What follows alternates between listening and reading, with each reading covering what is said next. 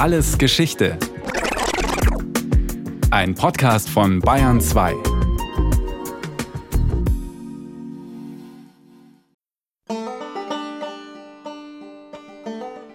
Um 1820. Eine kleine Blockhütte am Abend, mitten in der Wildnis des noch jungen Bundesstaats Indiana. Grenzland der ebenfalls noch jungen USA, noch kaum erschlossen Richtung Westen. Aus der Hütte scheint kein Licht. Das einzige Fenster hat kein Glas. Es ist mit Holzbrettern verschlossen. Ansonsten ein Raum, ein Kamin, fertig. In der engen Hütte sitzen Thomas Lincoln, seine zweite Frau Sarah und ihre Kinder aus den ersten Ehen. Eines von ihnen ist Abraham. Er ist zwölf und alle hören ihm zu, wieder einmal. Er liest Geschichten vor, aus Tausend und einer Nacht oder Robinson Crusoe. Überhaupt liest der Junge pausenlos, vor der Arbeit, nach der Arbeit. Holz hacken, lesen, bei Tranfunzeln, die er in Ritzen zwischen die Balken klemmt. Professor Jörg Nagler, Historiker an der Friedrich-Schiller-Universität Jena und Lincoln-Biograf. Dieser Lincoln hat von Anfang an seines Lebens ein enormes Interesse an Büchern und am Lesen, das er sich zum Teil selbst beibringt. Äh, wir wissen ja, dass Lincoln nur insgesamt etwa, wenn es hochkommt, ein Jahr Schulbildung genossen hat, wobei Schulbildung sehr rudimentär war. Also alles andere ist Autodidaktentum. Woher dieses Interesse kommt, woher diese Energie kommt, diese Selbstdisziplin, dafür gibt es sehr viele Erklärungen. Wir stehen vor einem Rätsel. Mit neun hat der Junge seine leibliche Mutter verloren. Geboren ist er in Kentucky am 12. Februar 1809. Die Hütte damals sah nicht anders aus als die Hütte jetzt. Nur, dass die Stiefmutter ein paar Bücher mitgebracht hat in die Wildnis, zum Beispiel die Familienbibel. Später liest der Junge auch eine frühe Biografie von George Washington und ist beeindruckt. Alle Menschen sind gleich geschaffen, steht in der Unabhängigkeitserklärung von 1776. Aber er steckt im Grenzland fest, einer Welt voll christlichem Fundamentalismus, Gewalt und harter Arbeit. Der will er entfliehen durch Bildung und Selbstdisziplin. Also etwas bewegt sich in Lincoln, ein Motor, und er sagt sehr früh schon, das ist belegt, in seiner Kindheit und Jugend, er möchte Spuren hinterlassen in der Welt. Das wird er. Der Junge aus der Blockhütte wird einer der bedeutendsten Politiker des 19. Jahrhunderts. Er wird der Befreier der schwarzen Sklaven, doch bis heute wird leidenschaftlich darüber gestritten, was seine Motive waren.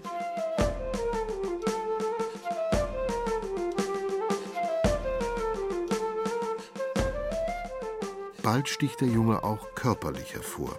Er wird fast zwei Meter groß. Mit 21 ist er volljährig. Nichts hält ihn jetzt noch bei der Familie. Er zieht fort nach New Salem in Illinois, einem Handelsort am Sangamon River, also wieder Grenzland, ein Nest mit 100 Einwohnern. Lincoln wird dort Postmeister und die Leute sind überrascht. Der Riese im groben Hemd redet hochgebildet. Als Postmeister liest Lincoln erstmals überregionale Zeitungen. Eine neue Welt tut sich ihm auf, die Politik. Gerade entsteht eine neue politische Kraft in der Union, die Whigs. Sie stellen sich gegen die Demokraten. Die waren bislang ziemlich unangefochten die einzige Partei. Sie führen sich auf die Gründerväter zurück, die die Unabhängigkeit von den Briten durchgefochten haben. Sie wollen eine Union, die sich aus den Belangen von Bürgern und Einzelstaaten möglichst heraushält. Dagegen die Whigs, sie wollen eine zupackende Union, Sie wollen die riesigen Gebiete im Westen auch für Industrie und Handel erschließen, und sie legen viel Wert auf Bildung. Hier findet Lincoln eine politische Heimat und hat sofort Ideen. Jörg Nagler Dort, wo er aufwächst, sieht er, dass die Flüsse zum Beispiel kaum befahrbar sind. In dem kleinen Dorf, in dem er zunächst eine kleine Karriere vorbereitet, in New Salem, versucht er, diesen kleinen Fluss Sangamon schiffbar zu machen und fällt dadurch auf und gerät dadurch in das Interesse dieser Dorfbewohner und sie wählen ihn. Und nicht nur die Dorfbewohner, sondern das ganze County wählt ihn zu dem Abgeordneten. Lincolns Karriere hat begonnen. Er ist 25 und bekommt auch gleich einen guten Rat. Er soll Anwalt werden. Damals braucht man dafür noch kein Jurastudium, und so macht sich Lincoln an die Arbeit. Wieder Selbststudium mit geliehenen Büchern. Zwei Jahre später wird er zugelassen. Dann begegnet der Politiker Lincoln zum ersten Mal dem Thema, das für ihn, für die ganze Nation und sehr konkret für knapp vier Millionen Sklaven zur Schicksalsfrage werden wird. Wie soll die Zukunft der Sklaverei in der Union aussehen?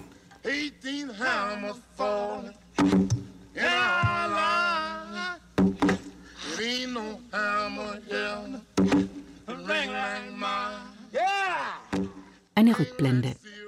Wieso gibt es in den USA überhaupt Sklaverei? In der Unabhängigkeitserklärung heißt es doch, alle Menschen sind gleich geschaffen. Professor Britta Waldschmidt-Nelson, Amerikanistin an der Universität Augsburg. Es war durchaus so, dass es ja im Zuge eben der amerikanischen Revolution viele Amerikaner gab, die sagten, Sklaverei ist einfach ein System, was unserer freiheitlichen Verfassung unwürdig ist. Das hat ja auch zum Beispiel Jefferson immer selber gesagt. Jefferson sagte, Sklaverei ist schrecklich, ja, Sklaverei ist was Böses, ist moralisch falsch, aber wir können es irgendwie nicht so richtig abschaffen und wir hoffen also darauf, dass es im Laufe der Zeit irgendwie von selber sich einfach auflösen wird. Ein sofortiges Verbot scheint schlicht zu teuer. Gründerväter wie Jefferson waren selbst oft Sklavenhalter, und wer hätte sie entschädigen sollen? Verboten wird immerhin ab 1807 der weitere Import von Sklaven. So sollen sie allmählich von alleine immer weniger werden. Trotzdem geht die Verfassung von 1787 ausdrücklich von Sklaveneigentum aus, während die Unionsstaaten im Norden bereits nach und nach die Sklaverei verbieten. Das bedeutet aber, dass im Norden jetzt wirklich zu Beginn des 19. Jahrhunderts die Sklaverei im Prinzip aufhörte zu existieren. Aber die hatte natürlich auch im Norden vorher eine vergleichsweise geringe wirtschaftliche Bedeutung. Und im Süden, wo man eben die Plantagenwirtschaft hatte mit Baumwolle und Zucker und Tabak, spielte die Sklaverei halt eine größere Rolle. Und die wird sogar immer größer die aufblühende Textilindustrie in Europa, ja, der hat einen unglaublichen Bedarf an Baumwolle geschaffen. Und so boomte der Baumwollhandel auf einmal im ersten Drittel oder in der ersten Hälfte des 19. Jahrhunderts. Man sprach dann auch von King Cotton, ja, und the Cotton Boom. Und also man muss sich klar machen, dass damals 1840 war, glaube ich, fast die Hälfte aller Export-Values, äh, die die amerikanischen Staaten hatten, vom Cotton-Export. Plötzlich geht es nicht mehr nur um die Sklaverei im Süden, sondern um das größte Entwicklungspotenzial der Union, den Westen. Auf den wirft der Süden jetzt offen ein Auge für Baumwolle und Sklaverei. Der Druck im Kessel steigt. Sklaverei ist Sünde, predigen religiöse Gruppen. Sklavenaufstände fordern erste Tote. Da verlangt der Süden von den Staaten im Norden eine Solidaritätsadresse gegen die Abolitionistenpropaganda, praktisch gegen die Gegner der Sklaverei. Auch in Lincolns Illinois kommt es zur Abstimmung.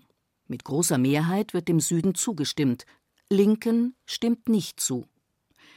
Kurz darauf hat er Unterschriften für einen eigenen Entwurf gesammelt. Darin formuliert er für die Unterzeichner Sie glauben, dass die Sklaverei eine Institution ist, die sowohl auf Unrecht als auf schlechter Politik beruht. Die Verbreitung abolitionistischer Doktrinen aber wird ihre Übel eher noch verstärken als abschwächen. Lincolns erste Stellungnahme zur Sklaverei als Politiker. Vorsichtig wagt er gegen den Strom zu schwimmen. Vom Standpunkt des Gewissens aus verabscheut er die Sklaverei, dem radikalen Abolitionismus aber misstraut er.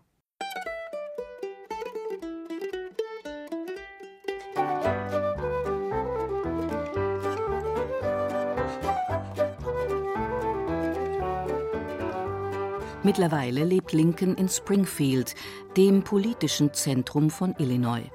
Im Winter 1839 trifft er dort auf einem Ball Mary Todd, eine Tochter aus gutem Haus. Kaum eine Lincoln-Biografie verzichtet darauf, Mary als wahre Heimsuchung in Lincolns Leben zu beschreiben, streitsüchtig, verschwenderisch, launisch. Jörg Nagler hält dieses Bild für falsch. Mary war eine gebildete Frau und wurde, obwohl sie aus einer Familie stammte, die Sklaven hielt, eine starke Gegnerin der Sklaverei. Sie hat eine starke Willenskraft, hat Lincoln, wenn es immer möglich war, auch überredet, größere Ämter anzustreben. Man weiß von einem Gespräch, das er mit einem deutsch-amerikanischen Journalisten führte, kurz vor seinem Präsidentschaftswahlkampf, wo er sich noch nicht vorstellen konnte, Präsident zu werden. Und er sagte, ohne Mary hätte ich die Entscheidung kaum getroffen, dieses große Amt anzustreben. Soweit ist es freilich noch nicht. Im Jahr nach der Hochzeit der beiden, er ist 33, sie 23, wird Robert Todd Lincoln geboren, der einzige der insgesamt vier Söhne, der das Erwachsenenalter erreicht. Mit dem Vater geht es aufwärts, auch als Anwalt. Er vertritt Fälle von kleinen Leuten, es geht um gestohlene Kühe, aber auch um lukrative Interessen von Eisenbahngesellschaften. Doch dann wird die Sklavenfrage endgültig explosiv. Bislang hat für künftige Staaten im Westen eine Nord-Süd-Linie gegolten, über die hinweg keine Sklaverei erlaubt ist. Nun erreicht Stephen Douglas, der demokratische Senator von Lincolns Illinois, dass alle künftigen Staaten der Union frei entscheiden können, ob sie die Sklaverei haben wollen oder nicht. Nach dem ersten Aufschrei bildet sich sogar eine neue Partei gegen das Übergreifen der Sklaverei in den Westen, die Republikaner. Sie sammeln vor allem die früheren Anhänger der verblassten Whigs. Und auch Lincoln spürt, hier ist er wieder dabei. Jörg Nagler? Der Grundkonsens war der Kampf gegen die weitere Ausbreitung der Sklaverei. Wohlgemerkt nicht die Abschaffung der Sklaverei, wobei die Republikanische Partei auch Elemente in sich hatte, die genau das wollten, nämlich die Abolitionisten, also der radikale Flügel der Republikaner, die aber dann bereit waren äh, zu kooperieren mit dem starken, gemäßigten Flügel der Republikanischen Partei, zu der Lincoln gehörte. Und jetzt ist natürlich die Kardinalfrage, wie konnte so ein relativ unbekannter Lokalpolitiker aus Illinois dann überhaupt zum Präsidentschaftskandidaten gewählt werden? Zunächst macht Lincoln seinen Wählern klar, wie er sich als Sklavereigegner positioniert.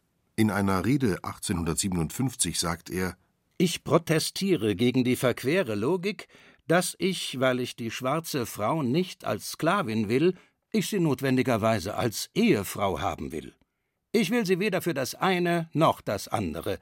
Ich möchte sie einfach in Ruhe lassen.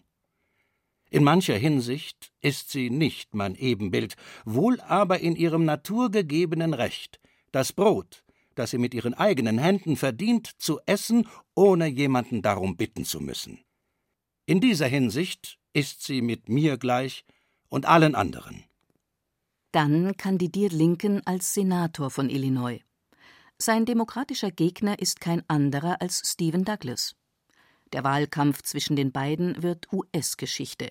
Zwei Meister der politischen Rede halten je über 100 Wahlreden, immer wieder auch im direkten Duell. Erstmals gibt es Paraden im Wahlkampf, Fackelzüge.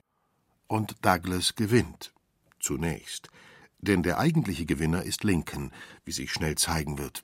Wo auch immer in der Union-Zeitung gelesen wird, ist er nun bekannt geworden. Einer der größten Redner der Schöpfung, wie die New York Tribune schwärmt. Was sich gleich auszahlen wird. Wer soll Präsidentschaftskandidat der Republikaner werden? Auf dem Parteitag in Chicago übersteht Lincoln alle aussichtsreicheren Ostküstenkandidaten. Am Ende kommt er aus der Deckung und geschafft. Sein Gegenkandidat für den Sitz im Weißen Haus, wieder Douglas, jedenfalls im Norden. Denn die Demokraten haben sich über die Ausdehnung der Sklaverei zerstritten und treten mit zwei Kandidaten an. Am 6. November 1860 ist Wahltag. Lincoln sitzt fast den ganzen Tag im Telegrafenbüro von Springfield. Um Mitternacht sind die Ergebnisse da. Unbeschreiblicher Jubel bricht aus. Dann läuft Lincoln nach Hause und ruft Mary, Mary, wir sind gewählt.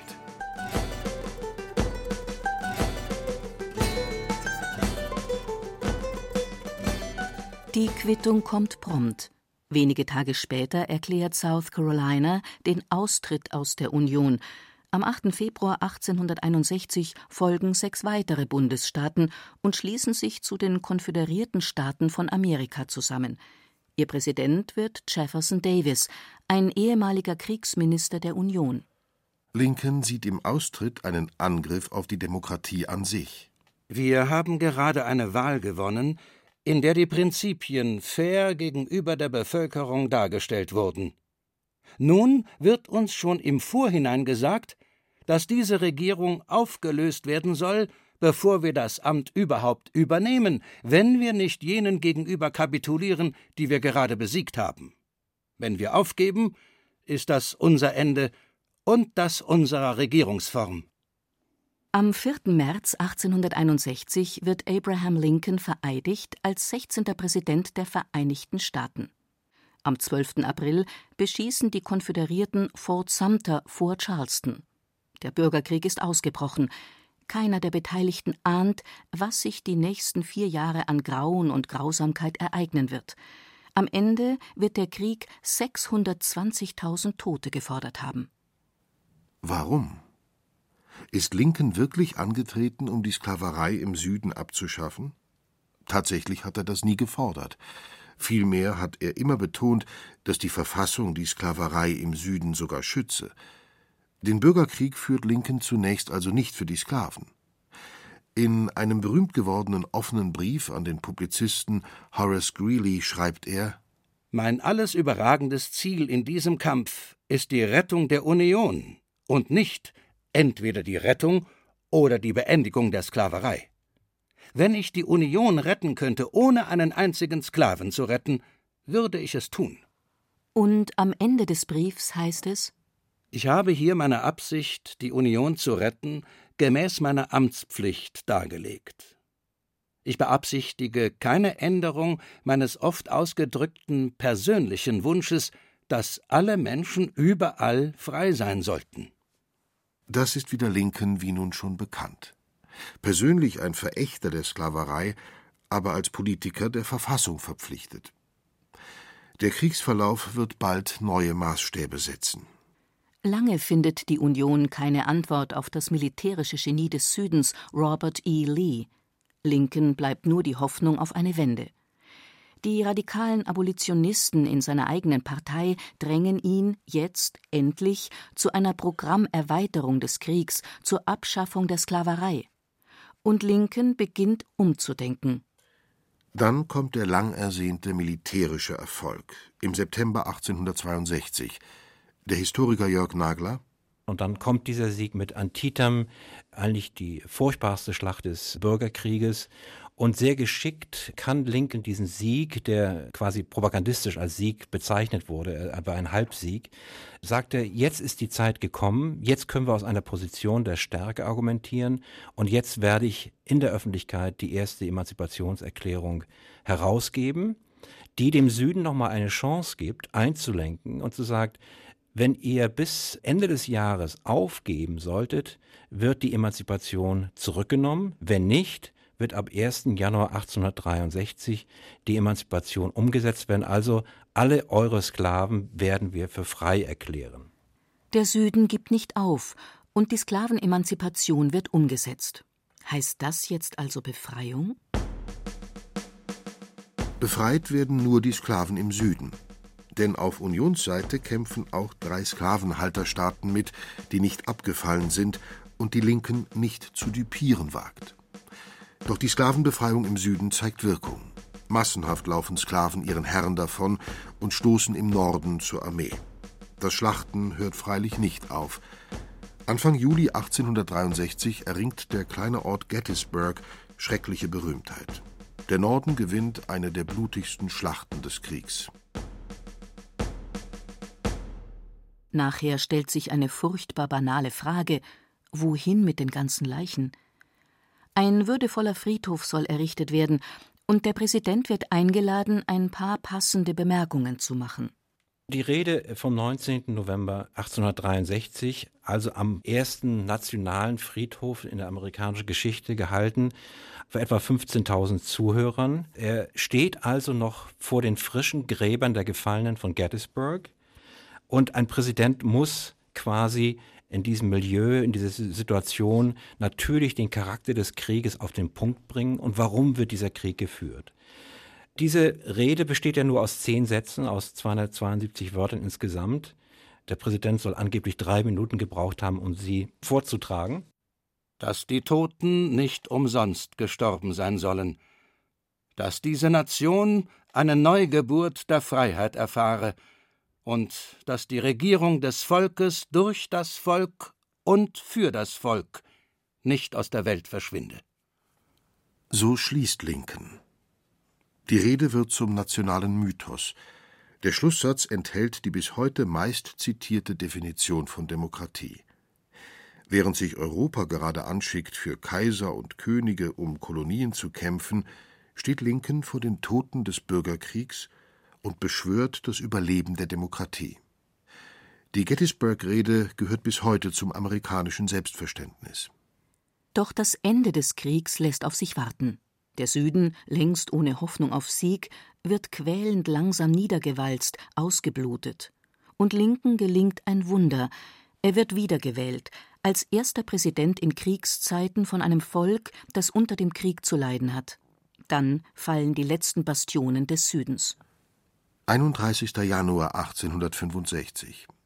Einer der größten Tage in der amerikanischen Geschichte beginnt. Der Kongress stimmt ab über den 13. Verfassungszusatz, die Abschaffung der Sklaverei. Ergebnis: drei Stimmen mehr als die nötige Mehrheit. Minutenlang Jubel und Hurrarufe, Hüte werden geworfen. Das Ende der Sklaverei in den USA ist jetzt endlich von der Verfassung garantiert.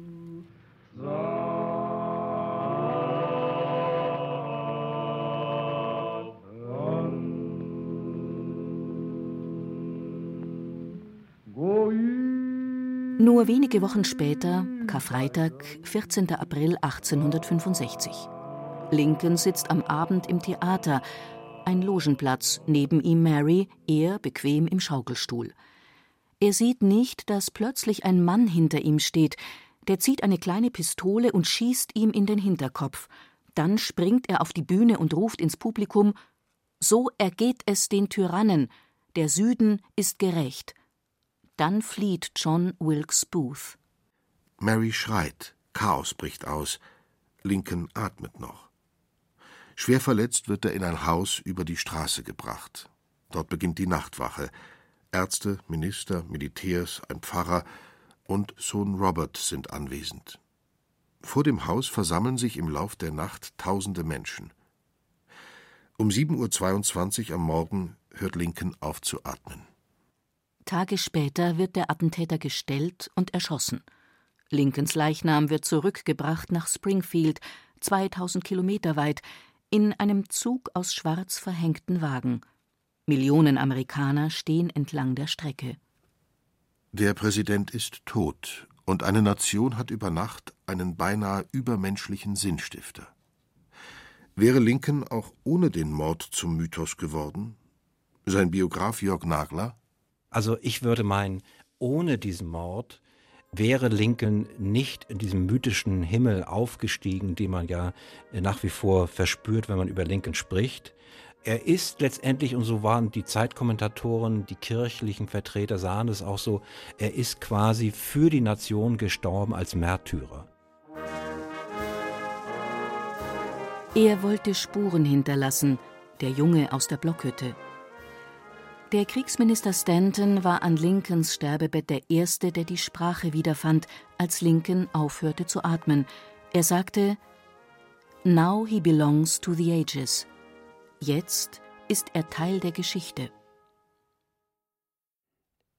Das war Alles Geschichte, History von Radio Wissen aus der Staffel US-Präsidenten in der Krise. Diesmal mit der Folge Abraham Lincoln von Thomas Morawetz. Gesprochen haben Stefan Wilkening, Ruth Geiersberger und Stefan Buck. In der Technik war Adele Kurzil, Regie Sabine Kienhöfer, Redaktion Brigitte Reimer. Und von uns gibt's natürlich noch viel mehr. Wenn Sie nichts mehr verpassen wollen, abonnieren Sie den Podcast Alles Geschichte History von Radio Wissen unter bayern2.de slash allesgeschichte und überall, wo es Podcasts gibt.